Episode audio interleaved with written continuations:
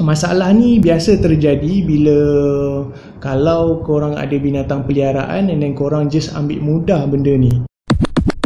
This is Level Up Podcast with your host, F. Fendi. Let's talk about leveling up every minute, every day. Okay, Assalamualaikum, salam sejahtera, salam Malaysia baru. Okay, so hari ini kita kembali lagi uh, di dalam uh, rancangan Malaysian Properties. Hari ini saya nak kongsikan uh, beberapa tips untuk menjual hartanah korang sekiranya korang ada bela binatang peliharaan. Masalah ni biasa terjadi bila kalau korang ada binatang peliharaan and then korang just ambil mudah benda ni. Tapi sebenarnya dia adalah perkara yang besar. Sekiranya prospek yang datang nak beli tu dia tengok ada binatang and then dia rasa tak selesa dengan bulu, bau dan sebagainya. So benda tu nampak simple uh, tapi uh, ia adalah perkara yang besar Okay, so kita kadang-kadang kita rasa macam alah kucing je pun sepatutnya tu binatang sunnah Nabi semua orang suka betul. Tapi kalau macam uh, Fendi sendiri pun uh, Fendi ada um, mak mertua dia tak suka pada binatang. Okay, dia siap geli lagi kalau kucing tu datang dekat dengan dia dia nak lompat-lompat dan sebagainya kan. Dan dalam masa sama uh, dia akan rasa macam uh, gatal-gatal dan sebagainya. So benda tu nampak simple tapi seeloknya sekiranya korang bela binatang Okay, korang kena buat beberapa tips yang saya akan kongsikan ni lah. Okay, dia sama jugalah macam uh, lebih kurang kalau um, korang nak beli uh, baju contohnya. Korang tengok kat dalam gambar cantik tau. Okay, korang tengok kat dalam gambar cantik. Lepas tu korang cadang uh, nak pergi tengok dan rasa sendiri dan try sendiri. So korang pergi kedai.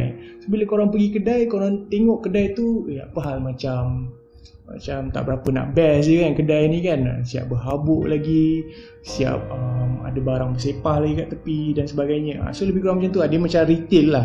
So seeloknya rumah yang kalau korang cadang nak jual tu korang sediakan prepare elok-elok macam korang uh, nak prepare kedai lah. Kalau nak jual barang kat kedai lebih kurang macam tu. Ok so tips yang pertama ialah uh, nampak tak tips yang pertama ialah kebersihan okey? Kalau macam um, kucing ataupun uh, binatang peliharaan korang kan ada bekas-bekas makanan kan? Uh, so seeloknya benda tu kita bersihkan elok-elok kita cuci. Kalau um, lantai tak berapa nak uh, bersih korang siramkan dengan air. And then kalau macam tempat dia mencakar kadang-kadang tu dekat kerusi dekat sofa kita nampak ada bekas-bekas apa bekas dia cakar kan sofa tu kan. So sepatutnya benda tu korang um, elok-elok lah tutup.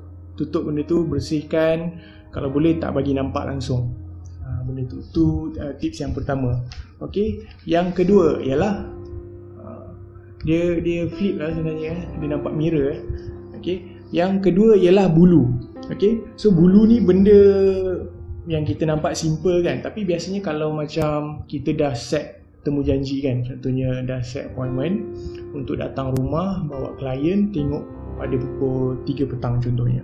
So seeloknya beberapa jam sebelum appointment tu kita vacuum siap-siap rumah kita tu. Uh, sebab nak tak nak benda tu nampak macam simple kan. Apa ni bulu kan tapi untuk klien yang datang tengok dia akan rasa kotor dan tak selesa.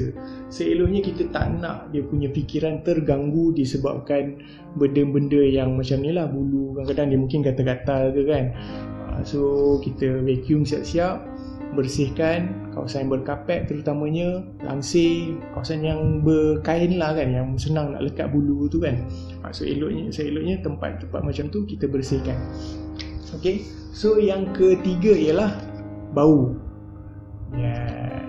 Macam saya cerita tadi Kalau korang pergi kat kedai pun Kalau kedai tu bau wangi kan Best je bau ni kan Korang akan rasa macam Eh seronoknya masuk kedai ni kan. Korang akan uh, Rasa macam nak belilah Semua barang kat dalam kedai ni. Uh, So lebih kurang macam tu lah. Kalau orang yang uh, datang tu nak tengok rumah korang bila dia datang kalau korang dah sembuh perfume semua kan uh, so baru, barulah wangi sikit kan nak tengok keadaan rumah. So dia punya fokus akan lebih tertumpu pada rumah korang semata-mata.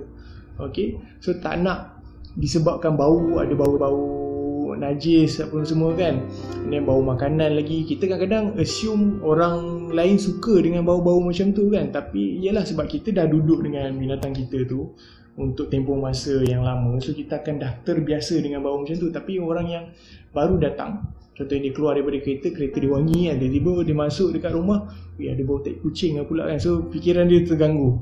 Alamak, awal-awal masuk dia terpijak ke dia dah check kaki dia apa benda semua kan. Uh, elok-elok dia nak imagine rumah tu ada anak dia ada uh, wife dia. Okay, dia nak imagine contohnya kursi sofa dia letak kat sini TV dia letak kat sini.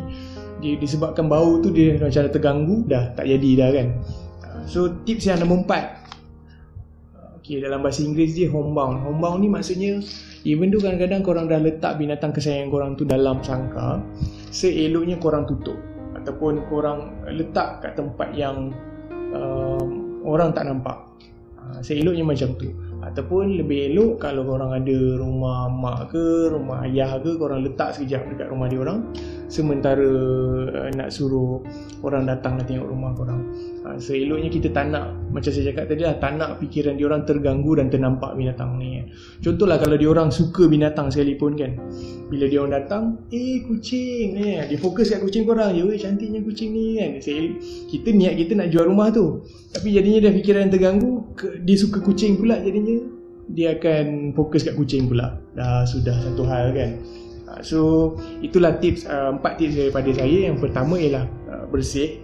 Okay, kita kena bersihkan dia punya pinggan mangkuk apa benda semua tempat dia cakap semua kita clear everything. Yang kedua ialah bulu. Bulu tu penting sebab uh, ada setengah orang allergic. Okay, so dia macam in fact ada setengah orang pula dia tak boleh pula. Kalau baju dia pakai baju hitam dia nampak putih-putih sikit eh apa ni bulu kan? Dia ada setengah orang macam tu. Dia very uh, detail punya orang. So bulu tu pun uh, kalau boleh clearkan and then yang ketiga ialah bau.